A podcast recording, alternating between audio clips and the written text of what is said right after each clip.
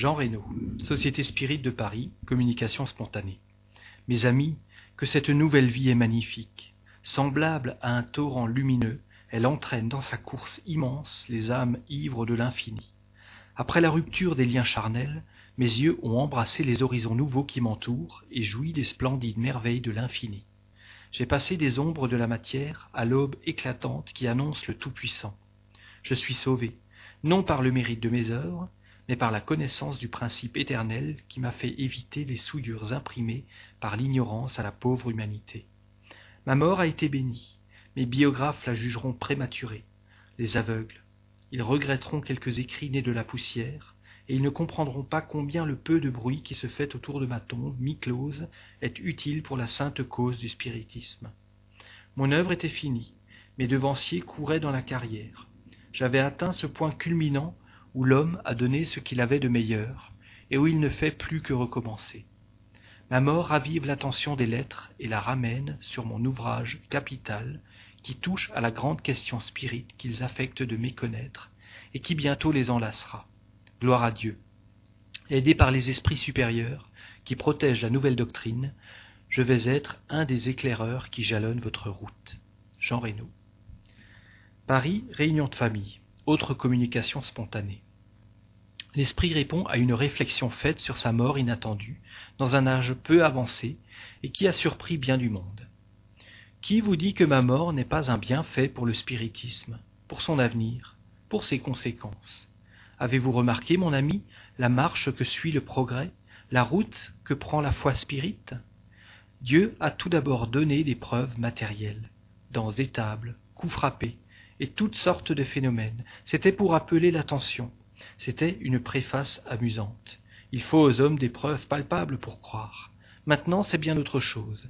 Après les faits matériels, Dieu parle à l'intelligence, au bon sens, à la froide raison.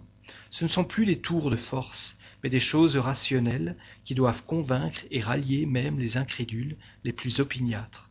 Et ce n'est encore que le commencement. Remarquez bien ce que je vous dis. Toute une série de faits intelligents, irréfutables, vont se suivre, et le nombre des adeptes de la foi spirite, déjà si grand, va encore augmenter. Dieu va s'en prendre aux intelligences d'élite, aux sommités de l'esprit, du talent et du savoir. Cela va être un rayon lumineux qui se répandra sur toute la Terre, comme un fluide magnétique irrésistible, et poussera les plus récalcitrants à la recherche de l'infini, à l'étude de cette admirable science qui nous enseigne des maximes si sublimes. Tous vont se grouper autour de vous, et faisant abstraction du diplôme de génie qui leur avait été donné, ils vont se faire humbles et petits pour apprendre et pour se convaincre. Puis, plus tard, lorsqu'ils seront bien instruits et bien convaincus, ils se serviront de leur autorité et de la notoriété de leur nom pour pousser encore plus loin et atteindre les dernières limites du but que vous vous êtes tous proposé, la régénération de l'espèce humaine par la connaissance raisonnée et approfondie des existences passées et futures. Voilà ma sincère opinion sur l'état actuel du spiritisme. Bordeaux. Évocation.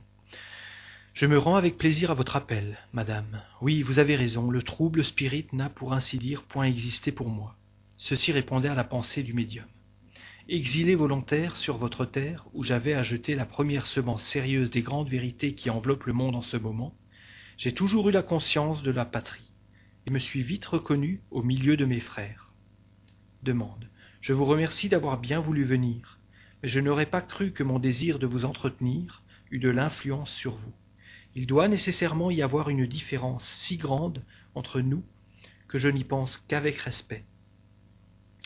Réponse Merci de cette bonne pensée, mon enfant, mais vous devez savoir aussi que, quelque distance que des épreuves achevées plus ou moins promptement, plus ou moins heureusement, puissent établir entre nous, il y a toujours un lien puissant qui nous unit, la sympathie, et ce lien, vous l'avez resserré par votre pensée constante.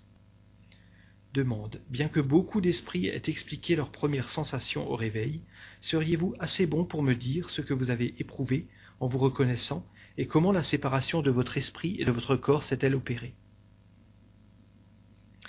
Comme pour tous j'ai senti le moment de la délivrance approcher mais plus heureux que beaucoup elle ne m'a point causé d'angoisse parce que j'en connaissais les résultats quoiqu'ils fussent encore plus grands que je ne le pensais. Le corps est une entrave aux facultés spirituelles, et quelles que soient les lumières que l'on ait conservées, elles sont toujours plus ou moins étouffées par le contact de la matière. Je me suis endormi, espérant un réveil heureux. Le sommeil a été court, l'admiration immense. Les splendeurs célestes déroulées à mes regards brillaient de tout leur éclat. Ma vue émerveillée plongeait dans les immensités de ces mondes dont j'avais affirmé l'existence et l'habitabilité. C'était un mirage qui me révélait et me confirmait la vérité de mes sentiments. L'homme a beau se croire sûr, quand il parle, il y a souvent au fond de son cœur des moments de doute, d'incertitude. Il se méfie, sinon de la vérité qu'il proclame, du moins souvent des moyens imparfaits qu'il emploie pour la démontrer. Convaincu de la vérité que je voulais faire admettre, j'ai eu souvent à combattre contre moi-même, contre le découragement de voir, de toucher, pour ainsi dire, la vérité, et de ne pouvoir la rendre palpable à ceux qui auraient tant besoin d'y croire, pour marcher sûrement dans la voie qu'ils ont à suivre. Demande. De votre vivant, professiez-vous le spiritisme? Réponse. Entre professer et pratiquer, il y a une grande différence. Bien des gens professent une doctrine qui ne la pratiquent pas. Je pratiquais et ne professais pas.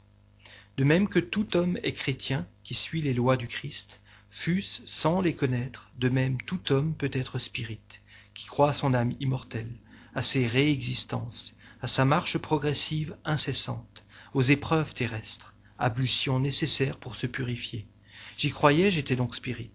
J'ai compris l'ératicité, ce lien intermédiaire entre les incarnations, ce purgatoire où l'esprit coupable se dépouille de ses vêtements souillés pour revêtir une nouvelle robe, où l'esprit en progrès tisse avec soin la robe qu'il va porter de nouveau et qu'il veut conserver pure. J'ai compris, je vous l'ai dit, et sans professer, j'ai continué de pratiquer. Remarque, ces trois communications ont été obtenues par trois médiums différents, complètement étrangers l'un de l'autre. À l'analogie des pensées, à la forme du langage, on peut admettre au moins la présomption d'identité.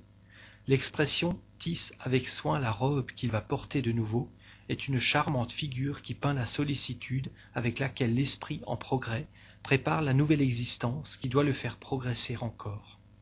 Les esprits arriérés prennent moins de précautions et font quelquefois des choix malheureux qui les forcent à recommencer.